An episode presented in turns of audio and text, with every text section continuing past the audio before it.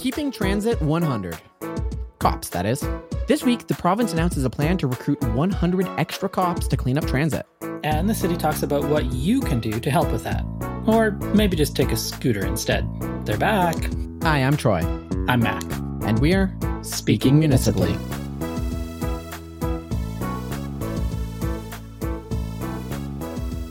Welcome back to Speaking Municipally, episode 215. This podcast will now no longer say we are a proud member of the Alberta Podcast Network, a locally grown, community supported, because that podcast network is now, unfortunately, defunct. Yeah, kudos to Karen and her team who have uh, built such an incredible thing over the last number of years. It turns out that it's not the most lucrative business, but it did have quite an impact on podcasts in uh, Alberta and in Edmonton. And so we're happy to be part of that. And we'll continue listening to all the great shows there.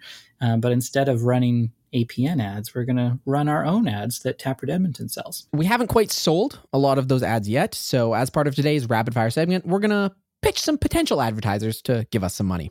This episode is brought to you by AIMCO, Alberta's investment branch. Have you ever wanted to gamble your future on incredibly solid, robust ventures like going all in on a cryptocurrency pyramid scheme or betting on Donald Trump's 2020 election victory?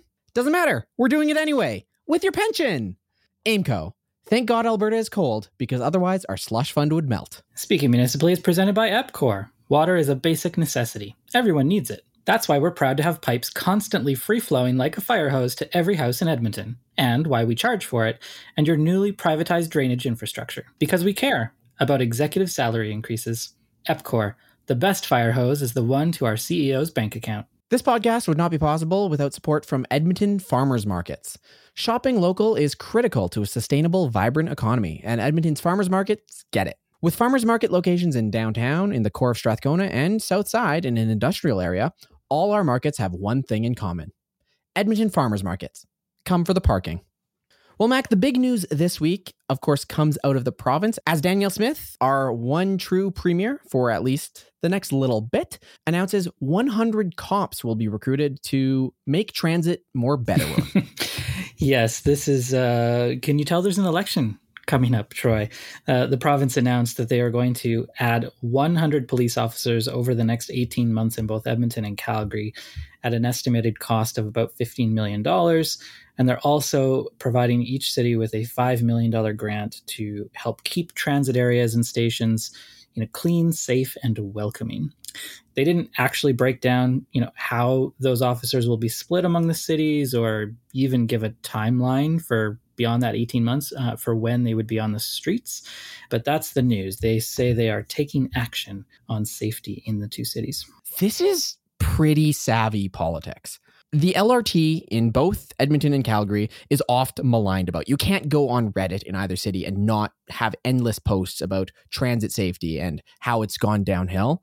And this announcement, which is only 15 or 20 million total dollars for a solution that we on this podcast know probably won't solve this issue. Municipal politicians know probably won't solve this issue, but is announced just before an election with a timeline of 18 months. So when this issue doesn't solve it before the election, it'll be because it has an 18 month wrap up period. And once those 18 months pass, well, the election will have already happened. It's a pretty savvy maneuver to make it look like the province is doing something when I think Mayor Amarjeet Sohi and Mayor Jyoti Gondek might have some different words for how effective this actually is. Yeah, Mayor Sohi, of course, issued a statement about these public safety measures and, you know, basically said that he's happy that the province is bringing additional funding to the table, but said that even with this funding, you know, there's still challenges that need to be dealt with. And he again reiterated his call and the call that council has made for a long time now for longer term solutions to those root causes, things like supportive housing and resources for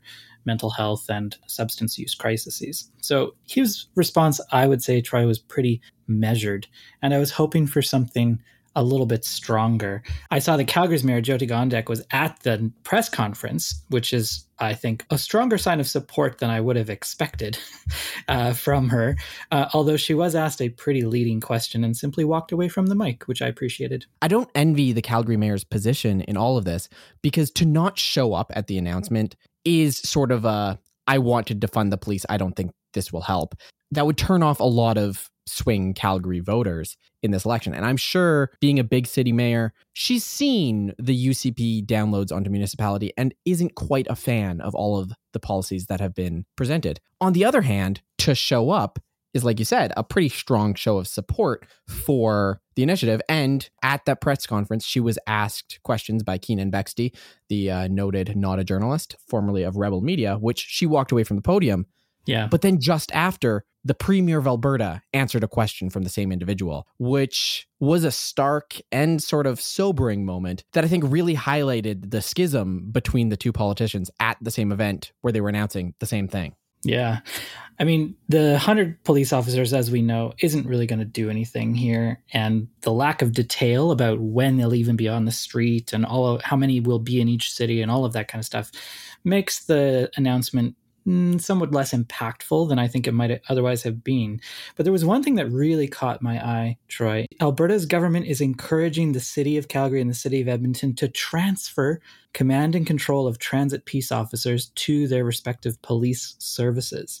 And the province said that that would enable police to better coordinate a strategic response. And of course, our police chief, Dale McFee, reiterated the same thing he said again and again. He said, quote, centering police as leaders within this work shows a key understanding that we cannot have well-being if we don't have safety. I don't know that we keenly understand that, Mac. Um, I mean, this is not a this is not a surprise. This is obviously the position that we've heard the chief talk about and we've had the province hint at. But to me, it was pretty significant that this was explicitly in this announcement. The provincial government is encouraging the two cities to do this. It's not something either of them have actually talked about doing. We have these initiatives where they collaborate, and we've built these teams of people that are transit peace officers with police officers, with other agencies to support.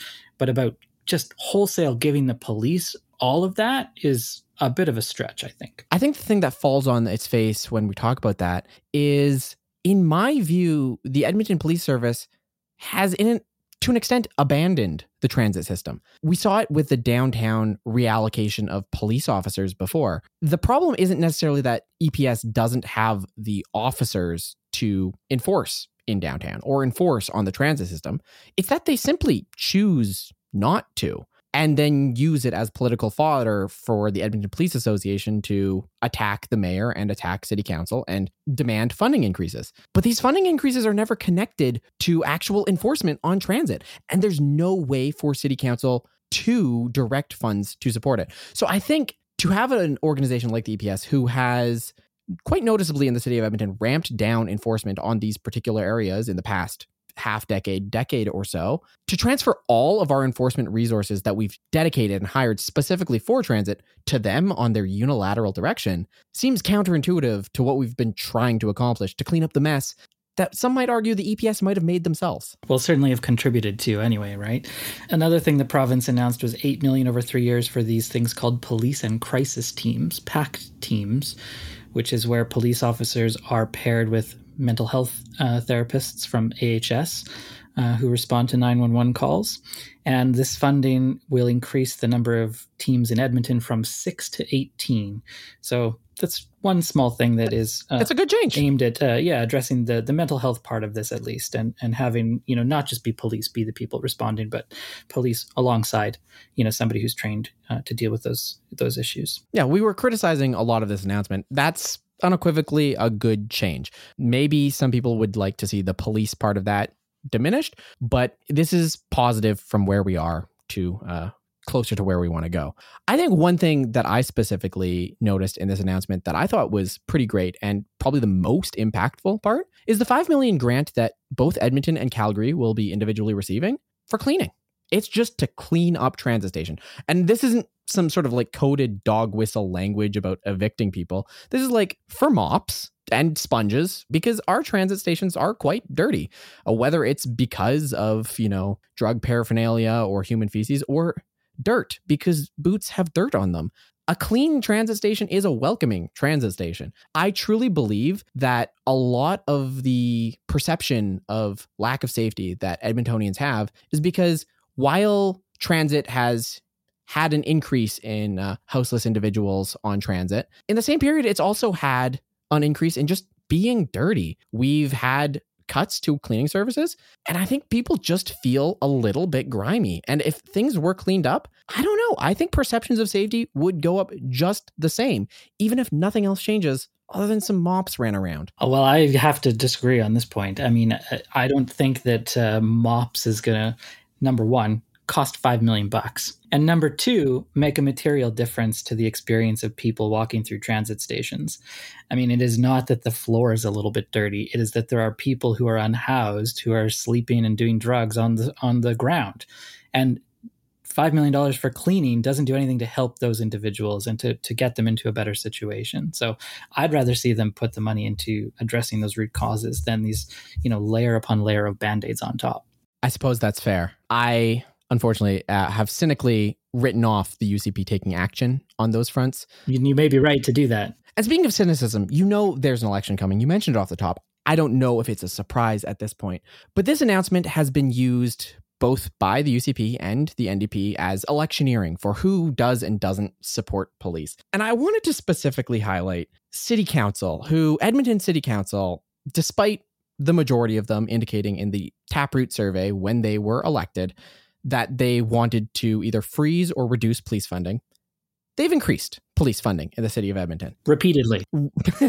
repeatedly. And I saw a tweet from uh, Councillor Erin Rutherford, who was one of the people in the Taproot survey who said that funding should be reduced to the Edmonton Police Service. And she said in response to Premier Danielle Smith's announcement, quote, "The only one that defunded the police has been the UCP, where we've had to fill gaps like my motion to address taser deficit. EPS had year-over-year increases, and here's my blog with facts on police funding. And it went up again for 2023 end quote. And i just i sat there reading this and all i could think is counselor if you committed in your campaign to reduce police funding and when another order of government does it for you you undoing that and instead boasting about increasing the police funding counter to what you said multiple times I don't think it's quite the dunk that you think it is. The tenor of city council's discussions around police despite all of them seeming to think we need to reduce police funding. Maybe they never planned to do it at the start. Maybe enough time has passed that they simply have stopped pretending that they ever planned to do it.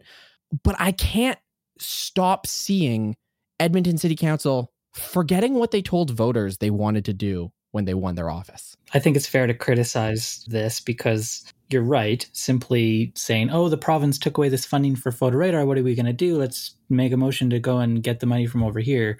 It's not really doing anything to follow through on that campaign promise. And I should just point out, though, she's one person on council, and Council Rutherford has been among the councillors who have asked the hardest questions anytime police funding has come up. She's been the one that has been, you know, pushing pretty consistently for, if not reducing the police budget, at least you know finding a way to rein in the spending a little bit and stop some of the the increases. So i appreciate the the sort of approach that she's brought to that. As i said she's one person. She can't do it all by herself. Of course, cops aren't the only way to fix transit. If a city press release is to be believed, regular Edmontonians can help with One Strong Voice, a campaign to, quote, empower and educate bystanders. Uh, Mac, this announcement went over a little bit like a lead balloon this week. What was going on here? Yeah, this is a bystander awareness campaign. It's aimed at reducing gender based violence and harassment in transit and other public spaces. And the city said it's part of a broader, multi layered effort to create you know safer places on transit. But it feels a little like you know the you should wear reflective clothing when you're out walking a part of the vision zero campaign right? I mean transit safety and, and the perception of safety has been in the news significantly over the last several months has been at council with reports from the Transit Service Advisory Board and others uh, talking about how people don't feel safe. And we hear this rhetoric again and again from either the province or the police or the councillors about how we go we should go about addressing this. And then to have to be told it's kind of up to you as individuals to be empowered and educated, and that will solve the problem. Yeah, it didn't really hit the mark, I would say. In a Reddit AMA that Councillor Aaron Paquette did this week, uh, he was asked the question about the release of this communication strategy and he said quote the timing for the rollout of that comms was in my personal opinion epically terrible End quote. yeah, I think he's right. It was pretty epically terrible. Uh, I mean, I think they could have read the room and uh, and realized that maybe there's a better time to release this. I mean, having said that, it is just one thing they're doing, as you point out, and you know, alongside all of the other changes that have been made, probably there's little harm in having uh, an awareness campaign, you know, such as this. I don't think like the former Edmonton Police Service officer that CTV interviewed, this is going to lead to a whole bunch of vigilantism. And I don't agree necessarily with Councillor Tim Cartmell, who said basically at this time we should just be calling the cops. We shouldn't be, you know, taking direct action or, or doing anything that this uh, this campaign would advise uh, individuals to do. I think it can be a little bit more holistic than than that. But yes, the timing probably could have been reconsidered. Okay, Max. So the city has released this. We've talked about the timing, but we haven't actually talked about what they said. So what what's the takeaway? What are bystanders supposed to do if they see something? Well, they basically have two sets of tips here. So if you feel safe intervening, if you witness some sort of harassment, uh, you could be direct, call it what's happening, ask the person being harassed if they're okay, de escalate, try and calm people down and then distract. Try and draw the perpetrator's attention away from the situation you know pretend to answer your phone do something to distract them.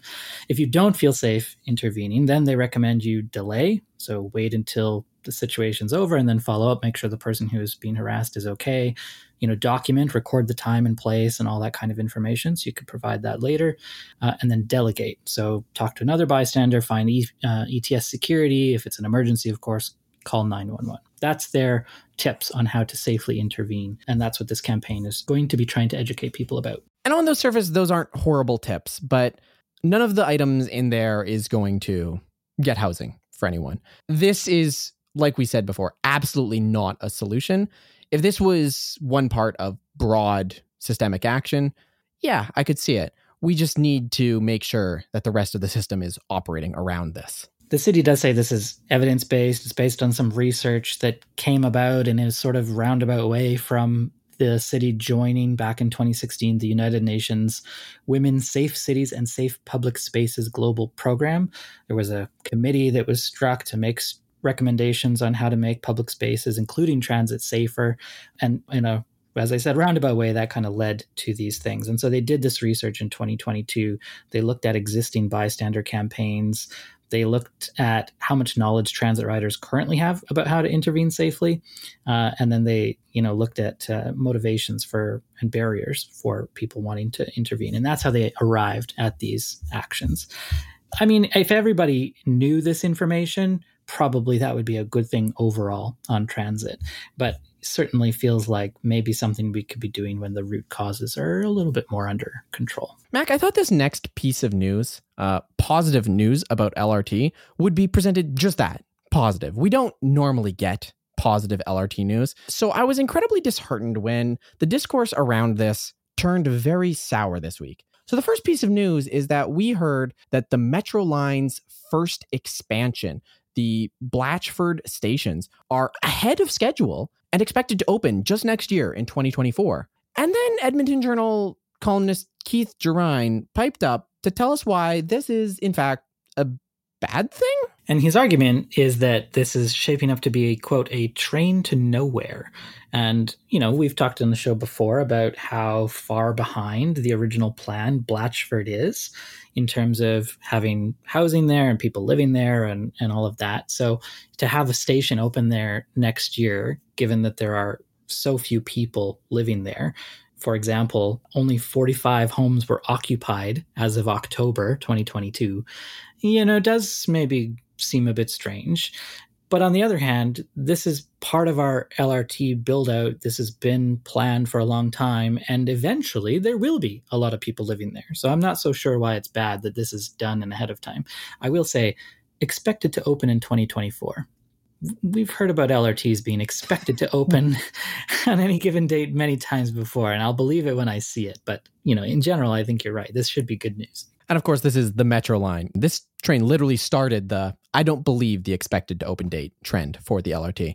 But something that you said right here uh, that it was strange that we'd open up a LRT station for a place that only had 45 homes currently. I want to interrogate that feeling a little bit because I think that is at issue here. And you're right, it is strange in Edmonton for us to do that. But I wonder why that is. Would it be strange to build roads in a development that didn't quite yet have any houses?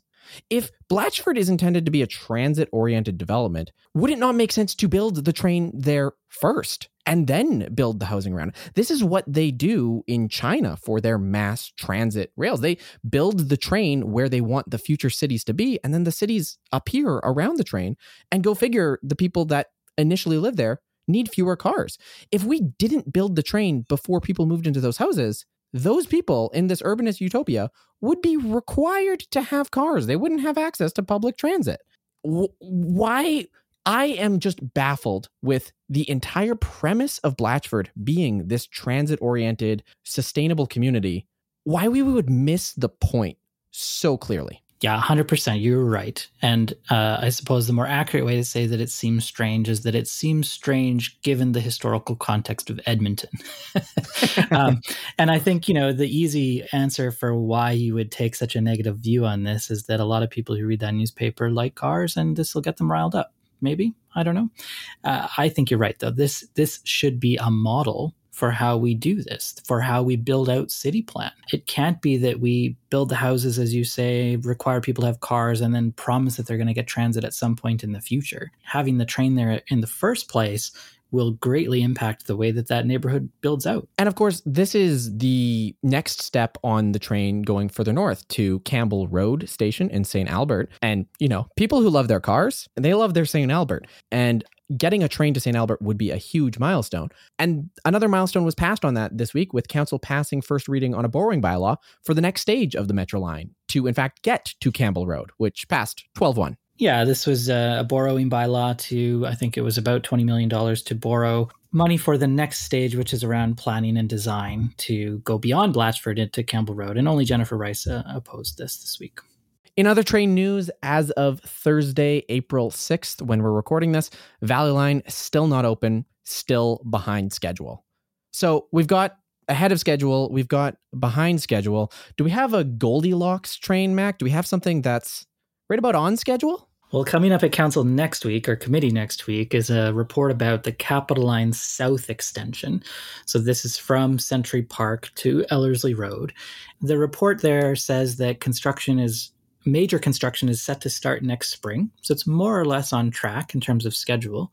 But the billion dollar project, I think it is, is facing uh, significantly escalated costs.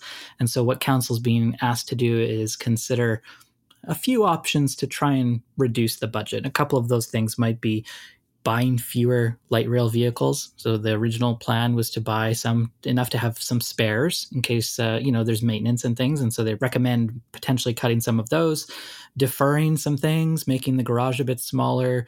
You know, building out the expansion to the Heritage Park and Ride some point in the future. So they're trying to cut costs on it to keep the budget sensible. Uh, on that project. So not quite a Goldilocks because unfortunately, while being on time, it is over budget. Uh, Edmonton, can't have it all, Troy. And of course, with transit, we'd like to have it all. The best case scenario is a train or bus comes every five minutes, 24 hours a day. We're not really getting to that utopia, but this week we did hear that there are boosts to off peak transit service coming. Yeah, our reporter who was on the show a little while ago, Colin, was at Transit Camp, which was held last month, and he learned about some information related to off peak service hours. And I thought this was pretty interesting. Uh, Carrie Hotton-MacDonald, who's the branch manager of ETS, spoke at the event, of course, and was talking about this boost in off peak service hours. So during the budget, Council had approved funding for 500 hours per week of expanded off peak service. And this is going to be the first time in a decade that there's been any sort of increase in those off peak hours. And Hotton-MacDonald said, you know, it's not a huge difference. It's a relatively small number overall, but uh, it sort of reflects that riders' behaviors have changed. There's less uh, demand for service during peak times and more demand in sort of off peak hours, uh, and that it's important to build for that increased ridership in the future. You know, Mac, it's funny. You tend to take the lead on stories like this because I'm not super interested because I don't take the bus. I know I like to harp on this podcast about, you know, the great thing of transit, but 99% of the time, if I can take the bus to somewhere in Edmonton, it is faster and cheaper for me to bike there. And that's usually because I'd have to wait for the bus for 20 minutes, for half an hour. And we never really talk about induced demand when it comes to transit. We talk about it all the time with cars where we're building a new freeway. But I noticed in this story, Colin talked to Emily Grise uh, at the University of Alberta, and she made the very salient point that service hours is basically the inducing demand for transit. The more service hours you have, the more people that are able to use the service and more able to use it at all times of the day. Because if you can induce enough demand that a person can give up or reduce their car usage, they will be transit users at all times of the day rather than just one time of the day. So it's it's really exciting to see this off-peak increase. Like I always believe, the best transit service is the one that you don't have to think about. You don't ever have to look at a schedule or a map. You just go to the bus stop and you get on the bus because you know it's going to show up. Absolutely. And this if this gets us a step closer to that, then, you know, fantastic. And of course, the transit system is a multifaceted part. There's buses, there's trains, there's bikes, there's walking, and for the last five years in Edmonton, there have been scoot scoots. And the scoot scoots are back, Mac. Yeah, we're recording this on Thursday, April 6th, and I saw the first scooters out on the bike lane this morning. Uh, Bird and Lime have uh, brought back their scooters for the, the 2023 season.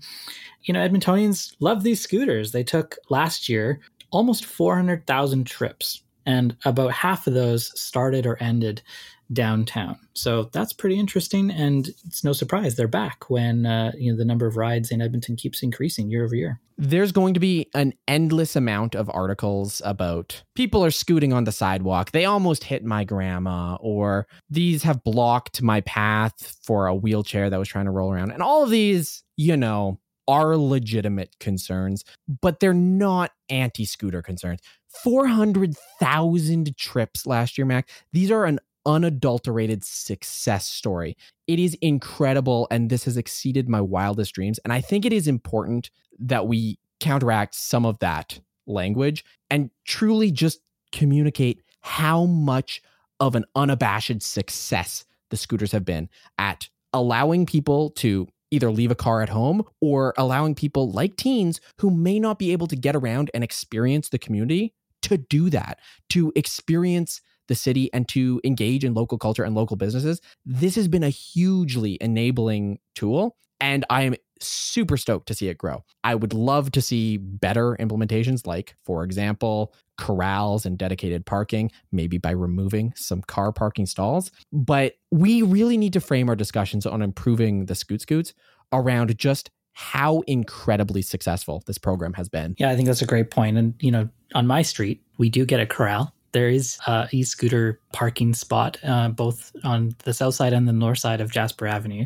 So there are a few of them, but I agree that's something that could expand. The other thing I'd like to see expand is e-bikes. So those kind of appeared for the first time last year in Edmonton, and only about 9% of all of those trips were e-bikes. Most of them were e-scooter, but I expect that'll increase, you know, significantly this year and, and continue to increase because it was there wasn't as many of them last year, but I think they were um, you know pretty exciting for people to be, have access to. Yeah, of course, long distance on the scooters, they can only go 18 or 19 kilometers an hour. It can be a significant period of time if you got to cross the river and go from downtown to South White. So the e bikes really do allow for a different type of travel. Well, Mac, we talked last week about the $70,000 podcast and this week about the ill-timed bystander campaign that came from the City of Edmonton Communications Department. But the Communications Department continues to make news and this time they're making themselves the news. The Deputy City Manager of Communications, that's uh, Catrin Owen, has left the city. Uh, along with her, Kimberly Armstrong, who's the Deputy City Manager of Employee Services, as well as two high ranking uh, communications people, Glenn Kubish and Mary Sturgeon, have all left the city. We don't quite know why, but the fact that it's all the same sort of non answer post that they made on their various LinkedIn or in comments to the journal leads me to believe that this was a structural change and it was coming from the city manager's office. A little bit of a house cleaning, it seems like. And there could, you know, we could speculate on any number of reasons why this might be the case. A pretty obvious one might be that, uh, as we've talked about on the show before, city right now is tasked with finding some significant cost savings. The OP12, uh, that amendment from the, the budget that asks for $60 million in cuts, it's got to come from somewhere. Perhaps, you know, salaries of uh, senior employees is, is one of the sensible areas for that to come from. There's that context. There's, you know, also, uh, you know, as you pointed out, some of these snafus and and who knows if that's related or not or if it's a, a result of having you know some turmoil in the uh, in the departments around this time. So uh, interesting either way to to note that there's some pretty senior people responsible for communications all being let go around the same time. And I think that m- makes it uh, an interesting thing for us to pay attention to and to keep an eye on. Yeah, and like we said, we don't quite know very much about this, but I assume, you know, Taproot's pretty good at what they do. We're going to be investigating this over the next few weeks, and hopefully we can find out something interesting and new. And this is interesting because I subscribe to a lot of news. I have to because I have to do this podcast each week. But the Pulse, Taproot Edmonton's email notification daily update, was the first person that broke this story about Catrin Owen leaving the city of Edmonton. I'm not sure if Taproot was first to the mark, but at least by my count, you were. And that's one of the great things about the Pulse. It gives me the news right to my email. And Mac, yes, this is an ad for Taproot Edmonton. Tell us about the Pulse. Yes, I think we're really good at paying attention, and paying attention does pay dividends. You find out really interesting things that help us understand the city better. So, the Pulse is our weekday news briefing. It tells you what you need to know about Edmonton every weekday morning. You'll get short, informative updates about what's happening at City Hall, plus coverage of all of our beats, business, tech, food, and, and much, much more. We also try to include a little bit of whimsy, a little bit of delight in the pulse from time to time. One of those things you'll you'll find is a regular feature called a moment in history. We go back in time and look at something from Edmonton's past and you can subscribe for free to The Pulse and get it every day to your inbox. It's at taprootedmonton.ca. Well, that's it, Mac. This is our first week as a solo go it on your own podcast of Taproot Edmonton, no longer with the Alberta Podcast Network. We're, of course, there from the beginning. Um, Karen Unland, the creator of the podcast network, also your co founder at Taproot Edmonton. It's pretty familial. It is. It is. Yep. Uh, but we do not plan to go anywhere despite the APN sunsetting. We will be here in your feed for many, many weeks to come. And until then, I'm Troy. I'm Mac. And we're Speaking, Speaking municipally. municipally.